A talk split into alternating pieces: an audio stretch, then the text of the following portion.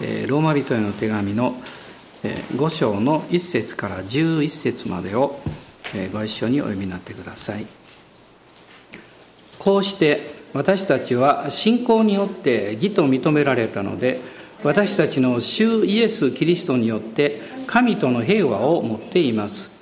このキリストによって私たちは信仰によって今立っているこの恵みに導き入れられました。そして神の栄光に預かる望みを喜んでいます。それだけではなく苦難さえも喜んでいます。それは苦難が忍耐を生み出し忍耐が練られた品性を生み出し練られた品性が希望を生み出すと私たちは知っているからです。この希望は失望に終わることがありません。なぜなら私たちに与えられた精霊によって神の愛が私たちの心に注がれているからです。実にキリストは私たちがまだ弱かった頃定められた時に不経験な者たちのために死んでくださいました。正しい人のためであっても死ぬ人はほとんどいません。善良な人のためなら進んで死ぬ人はいるかもしれません。しかし私たちがまだ罪人であった時キリストが私たちのために死なれたことによって神は私たちに対するご自分の愛を明らかにしておられます。ですから今キリストの地によって義と認められた私たちがこの方によって神の怒りから救われるのはなお一層確かなことです。敵であった私たちが御子の死によって神と和解させていただいたのなら和解させていただいた私たちが御子の命によって救われるのはなお一層確かなことです。それだけではなく私たちの主イエス・キリストによって私たちは神を喜んでいます。キリストによって今や私たちは和解させていただいたのです。アーメン、え、昨日はあの9ヶ月ぶりにえ愛知県の保見に寄せていただいて、え保見キリスト教会で、え CPM の、え集会をさせていただきました。あの今回、え一つ大きな変わったことがありまして、まあ、それは、え前回は昨年末に行ったんですけどもその時にはまだあの先生のお母様が車椅子に座って、えそこに参加していらっしゃったんですね。いつも一番前に座ってあニコニコと座っておられるんです。おそらく私が語っていることはほとんど聞こえていないと思います、ね、もう耳がですねそういう状態ですから。でもあの祈りをあ集会が終わるといつでも祈ってください。ニコニコしてお祈りするんですね。でそのお母様が、えー、今年の1月にあの天に帰られたと聞きました。93歳だったんですね。まあ、本当に私はそのことを今日あの思い出しながら、えー、あごめんなさい昨日ですねそれを思い出しながら私たちもやがて天に帰る時がやってくるんですけれどもイエス様を信じるって素晴らしいなと、まあ、改めてあの思ったんですね。まあ、今日読みましたこのロマ人の手紙の5章のこの前半のところにイエス様を信じた人たちまあ、通称はクリスチャンというふうに呼んでるわけですけどこのクリスチャンの人生の中に与えられる3つの、えー、特徴というか素晴らしい贈り物のことが出てくるんです。でまず一つは、え、それは五章の一節に書かれているんですけど「神との平和を持っています」と書かれています。神との平和その結果私たちの心の中に平安が与えられるわけです。でそれはこの五章の一節を見ますと信仰によって義と認められたからだと書かれています。私たちの行い私の努力によってではなくてただイエス様の十字架の贖いをただ信仰によって受け入れた。あの時々ですねその受け入れるってどうしたらいいんですかと聞かれることがあるんですね。でもそれは難しいことじゃないんです。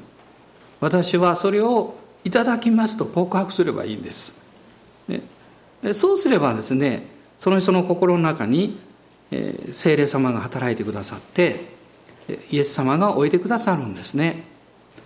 でこの、えー、実は今読んだところの中にですね、えーまあ、一節には信仰によってこう義と認められたと書かれているんですけどもう一つこの9節のところを見ますとキリストの地によって義と認められたとも書かれています。キリストの地によって、まあ、それは、えー、目に見えない永遠の神が肉体をとって人間となられた。そしてこの十字架の上で、え、血を流して私たちのために命を捨ててくださったというこの贖いがあるわけですね。信仰によってそしてキリストの地によって私たちは義と認められた。この信仰によってというだけでしたら、えある意味でですねその現実の事実をどこで確認するのかということが分かりにくいんですね。でも私たちは、え、救い主を信じるだけじゃなくってその救い主が歴史の中で血を流してくださったという事実があってですねその両方が私たちに証しをしてくれるわけです。まあ、ヨハネはあの第一ヨハネの手紙の中で証しをするものが3つあると書きました。御霊と水と地であると書いています。この同じ地ですね。これは歴史的な事実です、まあ、水は御言葉を表しているでしょう。そしてもう一つ幸いなことは聖霊なる神がその信じたいその心の中にお入りくださるということその結果ですね平安がやってくるわけですまあ、このイエス様を信じて与えられる平安というのはこのようなものとは異なるとイエス様おっしゃいました。というのはこの世によって与えられる平安もあるんですね。まあ、安心して何かほっとしてそれはもちろん良いものです。しかしそれは一時的なものです。限界があります。神様がイエス・キリストを通して与えてくださる平安は永遠の平安なんですね。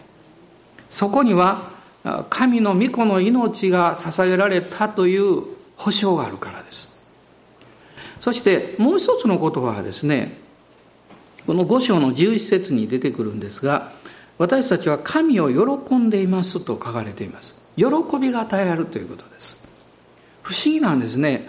イエス様を信じた時に、えー、今からいただきますということじゃなくてもう信じたらその瞬間に 深いところに平安がやってきます。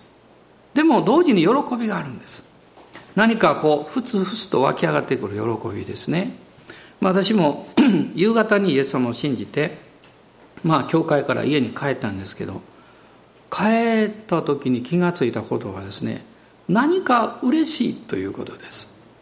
今までとは違ったんですね。今までは家に帰ると嬉しいというよりももう何しようかなみたいな感じでですね、まあ、宿題がありますし 面白くないこともあるしですね。でもこの日は何か嬉しかったんですね。だから自分で分かりました。この平安とか喜びは自分が生み出したものではないんだということが分かりました、まあ、ここには「神を喜んでいます」と書かれていますけど神様があなたにくださった喜びであるので神を喜ぶことができるんですねそしてもう一つのことがあるんです。それは、えこの同じ箇所の5節の中に出てくるんですけど、この希望は失望に終わることがありません。希望です。これも永遠の希望なんですね。そしてこの希望が、え、永遠に、えーと、失望に終わることのない保証というのをその後あのパウロは書いてるんですね。それは私たちに与えられた精霊によって神の愛が私たちの心に注がれているからです。と書かれています。愛は癒します。愛は恐れを締め出すと書かれています。あなたが不安を持ったり問題を持ってもそれ以上の愛を経験すると不安はなくなります。どんなに小さな問題でも問題だけだと痛みを感じます。イエス様を信じた時に神様の愛が精霊によって私たちの心に注がれているとわざわざ書かれています。これは重要ですね。なぜかっていうと心は傷つくからです。心は痛むわけです。心は悩みます。問題を持ちます。そうすると希望を持つことはできません。平安がなくなってしまいます。喜びも吹っ飛んでしまいます。だから神様は神様の賜物としてこの平安や喜びや希望というものを与えてくださる時にそれを受け取る受け皿ですね。私の心です。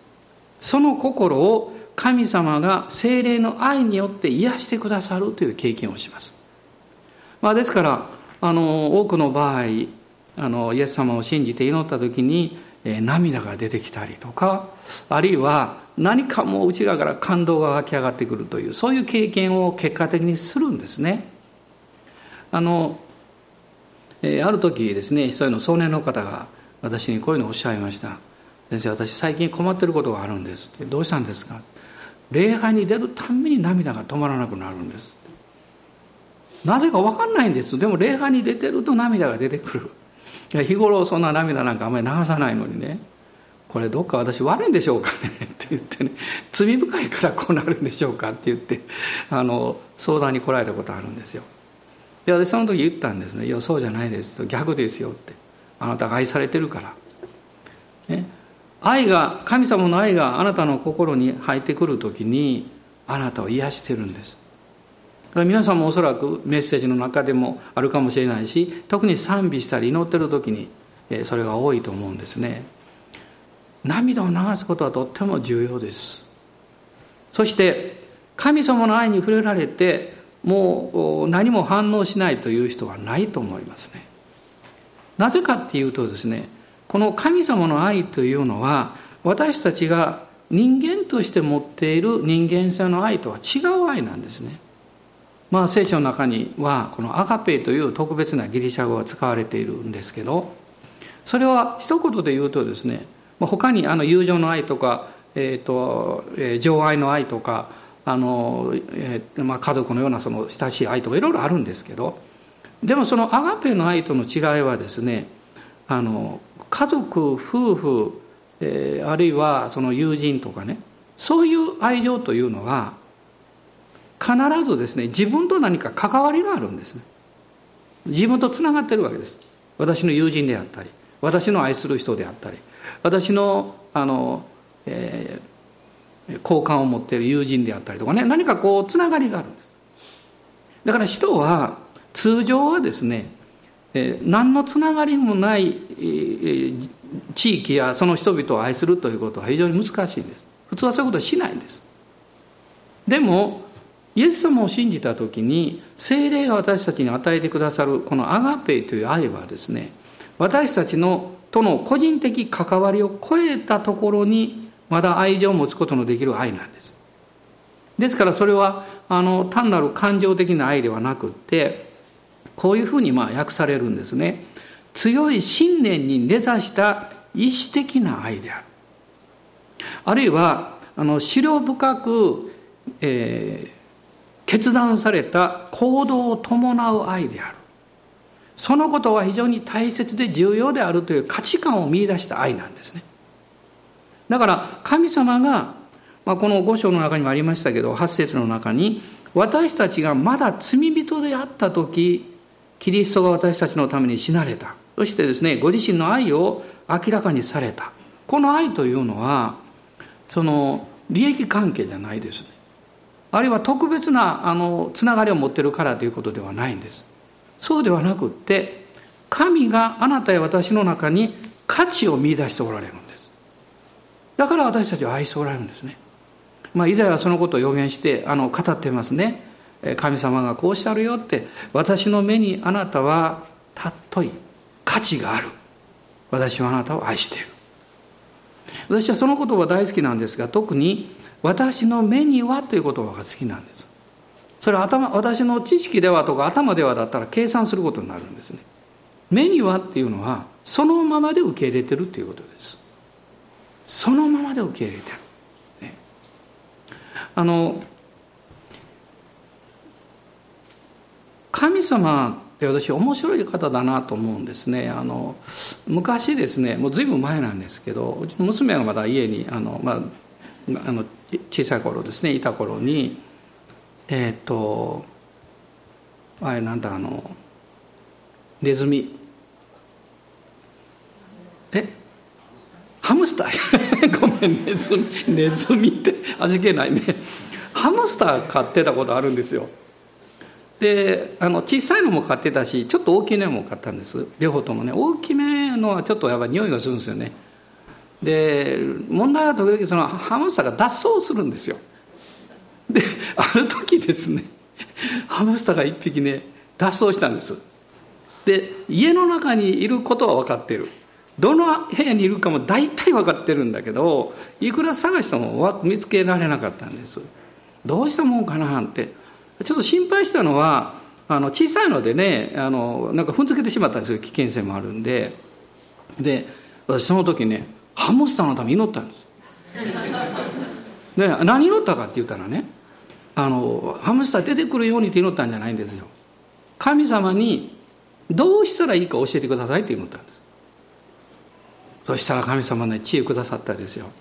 あのその部屋の真ん中を片付けてその部屋のど真ん中に食べ物を置いときなさい。必ず出てくるって。出てきました。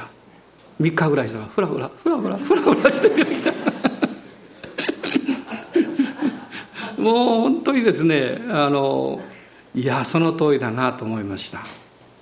ねあの動物も神様に愛されてますしね本能的に生きる道をこう求めてるわけです、ね、人間もそうです。人間はもちろん体の食べ物とかいろんなものがいるんですけれどもでも心の健康な食物を食べないと幸せになれないですよ。の心の健康な食物というのはまさに平安であったり喜びであったり希望であったりですね。それは神様の愛によって与えられるってこういうふうに書かれているんですね。神様が精霊によってあなたにくださるこの愛というのは自然な愛じゃないんです。神様のアガペの愛なんですよ。あのヨハネによる福音書の15章の9節を見ていただきたいと思うんですけど15章の9節です。父が私を愛されたように私もあなた方を愛しました。私の愛にとどまりなさい。こう書かれていますね。この愛はもちろんアガペのことです。神様のアガペの愛の中にいつもとどまるんですよとイエス様もおっしゃったんです。なぜなら私たちは非常に傷つきやすく痛みやすく失望するからです。自分に絶望します。もう自分なんかどうしてか分かんないという気持ちになることもありますね。でもこのアガペの神様の愛の中にとどまるそれはまさにイエス様の愛の中にとどまることです。イエス様の愛の中にとどまるにはどうするんですか？イエス様の言葉をにつながること。言葉を信じることです。そこに戻るわけですね。その時にアガペの愛があなたの中に働いてくださるよとイエス様おっしゃいました。そしてこの精霊によって与えられる実は神様の愛というのはそれは父なる神様の心を反映してるんです。父なる神様の心があなたの中に照らし出されてそれが表されているのが神様の愛なんですね。あの、えー、その神様の愛に私たちが内側がこう、えー、満たされていく時に当然さっき見ましたように心が癒されていくのでその自分自身の生き方というのがこう変えられていきます。でそのような生き方が変えられていく中で私たちはさっき言った平安とか喜びとか希望というのを持つ持つことができるようになるんですね。でどういうなぜそういうことが起こるかっていうと逆にこういうことを言えるんです。私たちは非常に失敗しやすい。あのすぐにダメな状態になってしまう。今日もひょっとしたらあの半分ぐらいいやもうそれ以上ですね自分はダメだなと思ってる方いるかも分かりませんよね。私も何度失望したか分かりません。もう絶望というところまで行ったこともあります。でもその中で感謝のことにイエス様の救いを受けているので聖霊様が内側からいつも助けてくださったんですね。そのイエス様を見上げたらいいんだよってそのままでいいんだよってあなたは完全になんかなる必要ない。でも主を見上げた時に神様の愛が内側から溢れてきてあなたを内側が健康にしてくださる。内側が健全にされるということは強くなるということです。私たちが一番強くならなきゃいけないのは自分の弱さや汚さや自分の惨めさを背負っていく力を持つということです。これは力がいるんです。で自分からもう切り離して捨ててしまいたい。でも自分だから捨てられない。自分の自我があります。それを背負っていくのは力がいるんです。これは神様の愛が私たちのうちに触れられた時に不思議に与えられるんですね。そうすると自分の人生が、えー、主の恵みによって良い人生に導かれているんだということを信じられるんです。これ不思議ですよね。まあ、詩篇の103編にその御言葉がありますけど詩篇の103編の5節を見ていただきたいんですが、えまあ、1節からあの読んでもいいんですけど、えー、まあ、5節だけ読みましょうかね。5節。あなたの一生を良いもので満ち足らせる。あなたの若さはわしのように新しくなる。まあ、つい先日僕先生たちとちょっとまあ会議があってその帰り際に私の先輩の私の尊敬してる先生ですけどちょっとこう立ち話をしてる時にですねあのニコニコしながらねこう言ったんですよ「この先生うん幸せやね」って言ったんです「ああそうです。私幸せです」って「あの今が一番幸せです」ってずっとそれ言ってますけど。毎年毎年ですね。だから神様が、まあ、いろんなこと委ねられて、まあ、自分にできないこともあるんですけど、まあ、主の導きであれば受け止めていこうかなっていう気にもなるんですね。でその時にですねその先生が非常に素晴らしいことを言ってくれたんです。私の肝に銘じました。なぜ私が幸せだと思って今日もそこにいるのかという理由を言ってくれたんです。まあ、理由というか秘訣を言ってくれたんです。ニコニコしながらね先生立ち直るの早いもんなって言ってくれたんです ということはその反対側はねしょっちゅう倒れたらいろんなこともあるよなということなんですね何も問題がないことないのはいいかもしれないけど問題はあるんですよね。もうもう絶望するような失望するようなことあるでしょいいんじゃないですか別にあっても。でも大事なことは そこからあなたが立ち直ったらいいんです。立ち直ったらいいんですよ。だから立ち直るのは自分の力でできないです。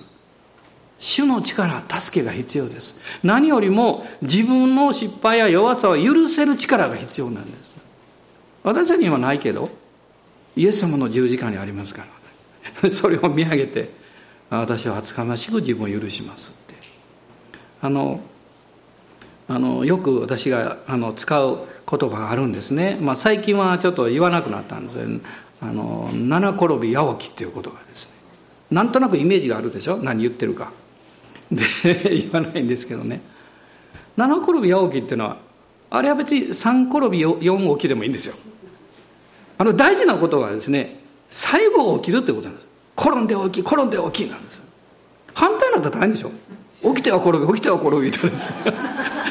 いつも転んでることになるんです。でもでも神様の愛が精霊によってあなたの内側に注がれた時にあなたは遠慮なく厚かましくイエス様を見上げて私は許されたって言ったらいいんです。いやこんな許されへんと思うでしょあなたが思ってるより神様の方がちゃんと分かってます初めから。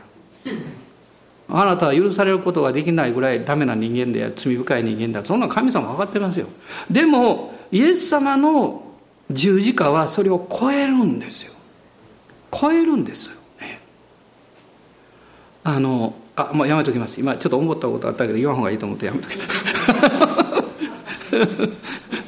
悪いことじゃないですけどね、まあ、そういうことをいろいろ考えるんですよね。考えるとねああ私は今日も転んだ。でも転びっぱなしではない。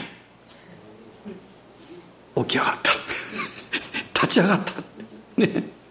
信仰によって流された知潮によって今日も立っています。これ素晴らしいですね。この原則を知っていたら私たちはどんな状況に自分の人生が導かれても大丈夫です。問題を解決することが答えではなくってその問題を包んでそれを持ち運んでいく力を持つことが重要なことです。それを精霊様くださるんですよね。私たちがその自分のことをただ単にこう慰めて、えー、励ますだけじゃなくって主があなたの心に働いて癒しを与えてくださる。癒しを与えてくださる。人生の中に平安と慰めだけではなくって確信を与えてくださる。その確信が与えられた時に私たちは賛美することができます。主を喜ぶことができます。そして御言葉を口ずさめるように変えられていきます。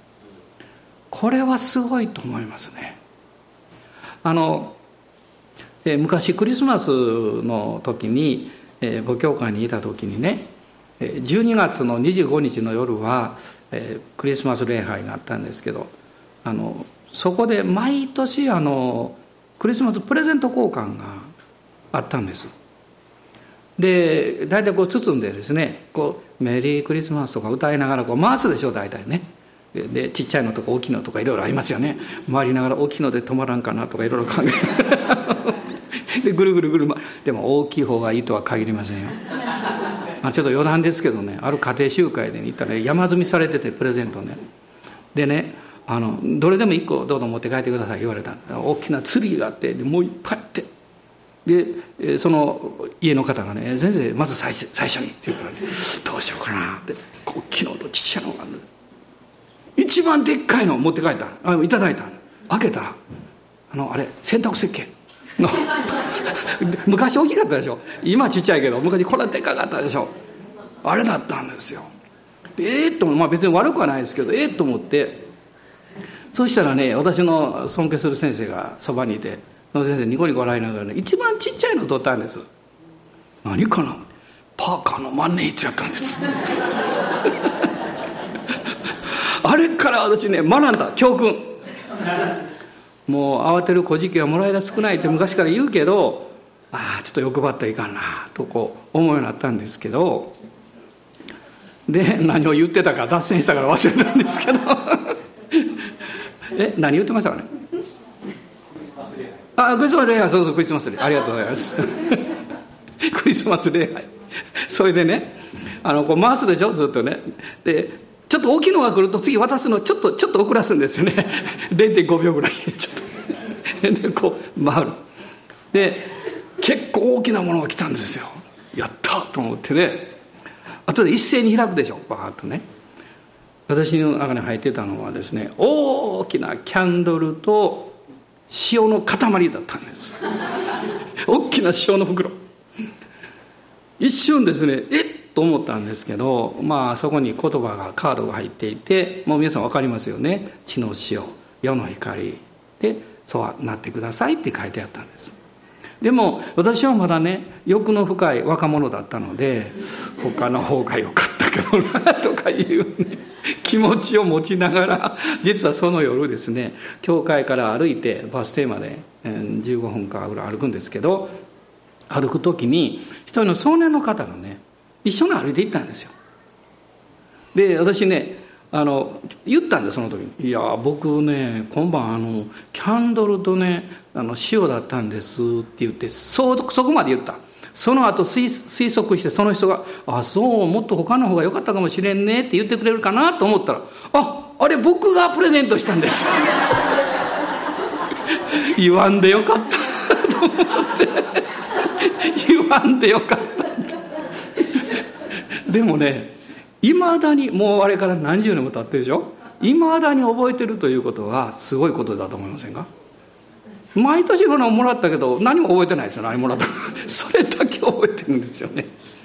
それは神様が私にくださったメッセージだったんじゃないかなと思います。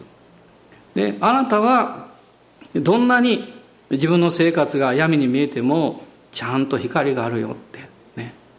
で、どんなに物事が面白くないと思ってもね神様がちゃんと良い味をつけてくれるよって また腐らないように守ってくれるよってね。それは私にメッセージですね。私に対する。私の人生にも辛いこともあるしどうしていいかわからないこともあるしもう嬉しくてしょうがないこともあるでしょうね。でもあなたにとって一番大事なことはあなたがイエス・キリストを信じて救われたということですよ。罪許されて永遠の命をいただいたということ。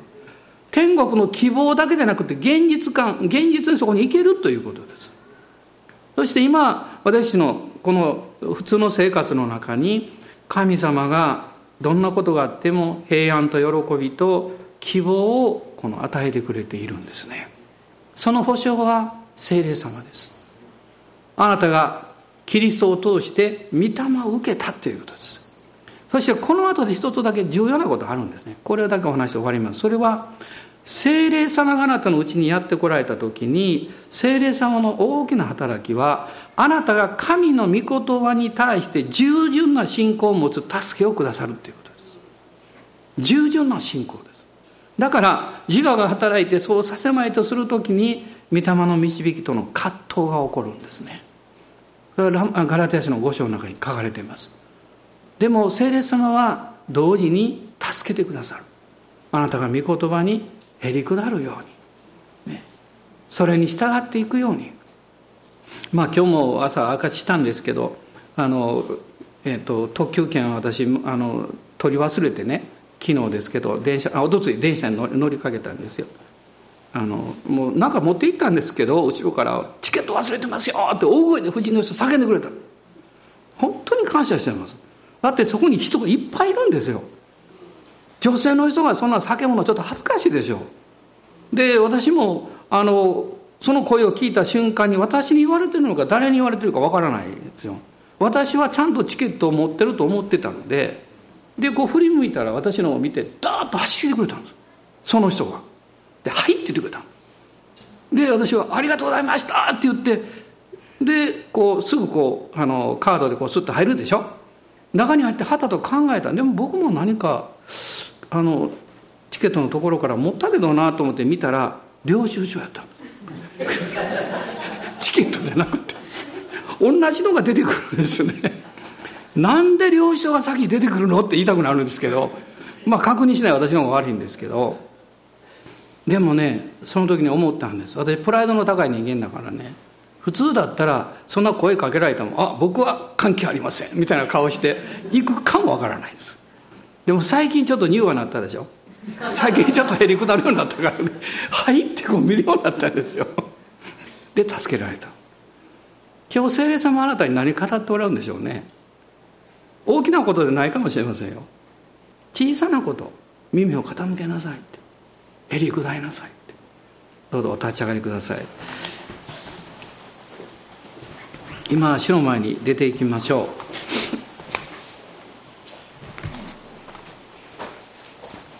まあ、一緒に、えー、祈りたいと思うんです。何か無意識のうちに高慢になっていたり自分中心になっていたり別に意図的にそうやってるわけじゃないけどそういうふうになりかけてるなともし感じてるとしたら今日この日へり下る時だと思います。ヤコブは言いました「主の見舞いでへり下れ」主の見舞いでへり下れ。それは神の臨在の中に出なさいっていうことです。神の臨在の中に出ると私たちはへり下ることできます。ペテロも言っています。時が来れば神があなた方を高く上げてくださいます。彼らは学んだんですね。問題にへり下るんじゃないですよ。人間にへり下るわけじゃないんです。神の前にへり下るんです。その時私たちは関わっている人々や、仕事やいろんなことに関してももう一度神戸を低くして耳を傾けることができます。あなたは立ったままで小さな子供の声を聞くことはできないでしょう。子供の目線までへり下った時に聞こえてきます。何を伝えているのか。そしてそのことは実は私たちが感じている以上に大きなことなんだと思います。いつまで嘆いてるんですか。もうあなた許されてるじゃないですか。いつまで苦しんでるんですか。イエス様はもう十字架で全部引き受けてくださったでしょう。主を見上げる時です。アーメン。感謝します。アーメン。今主をあがめましょう。アーメンハレルヤアーメン。ハレルヤ。アーメン。ハレルヤ。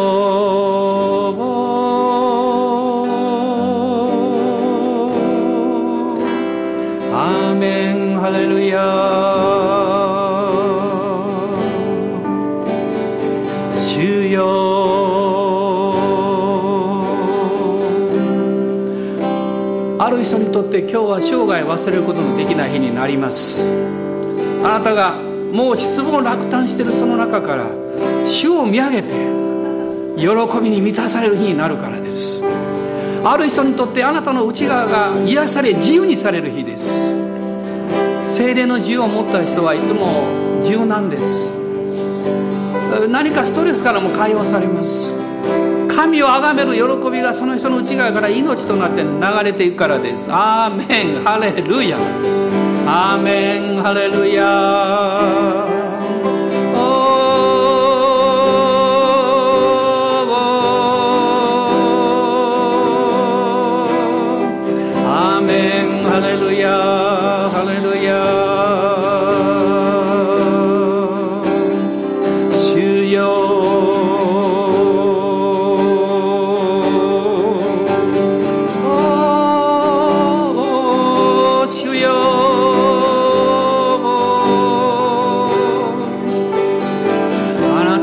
されています。あなたは愛されています。あなたは希望が与えられています主よ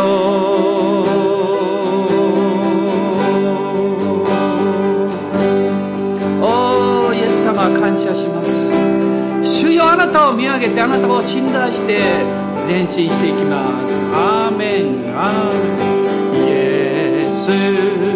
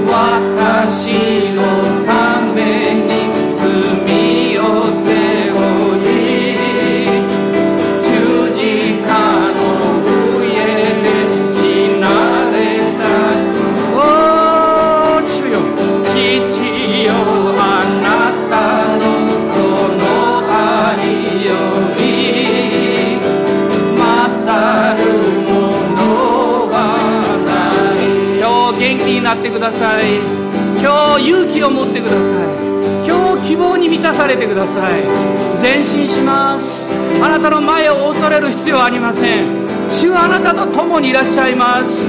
私は決してあなたを捨てずあなたから離れないとイエス様おっしゃいます。アーメン。アーメン。ハレルヤ。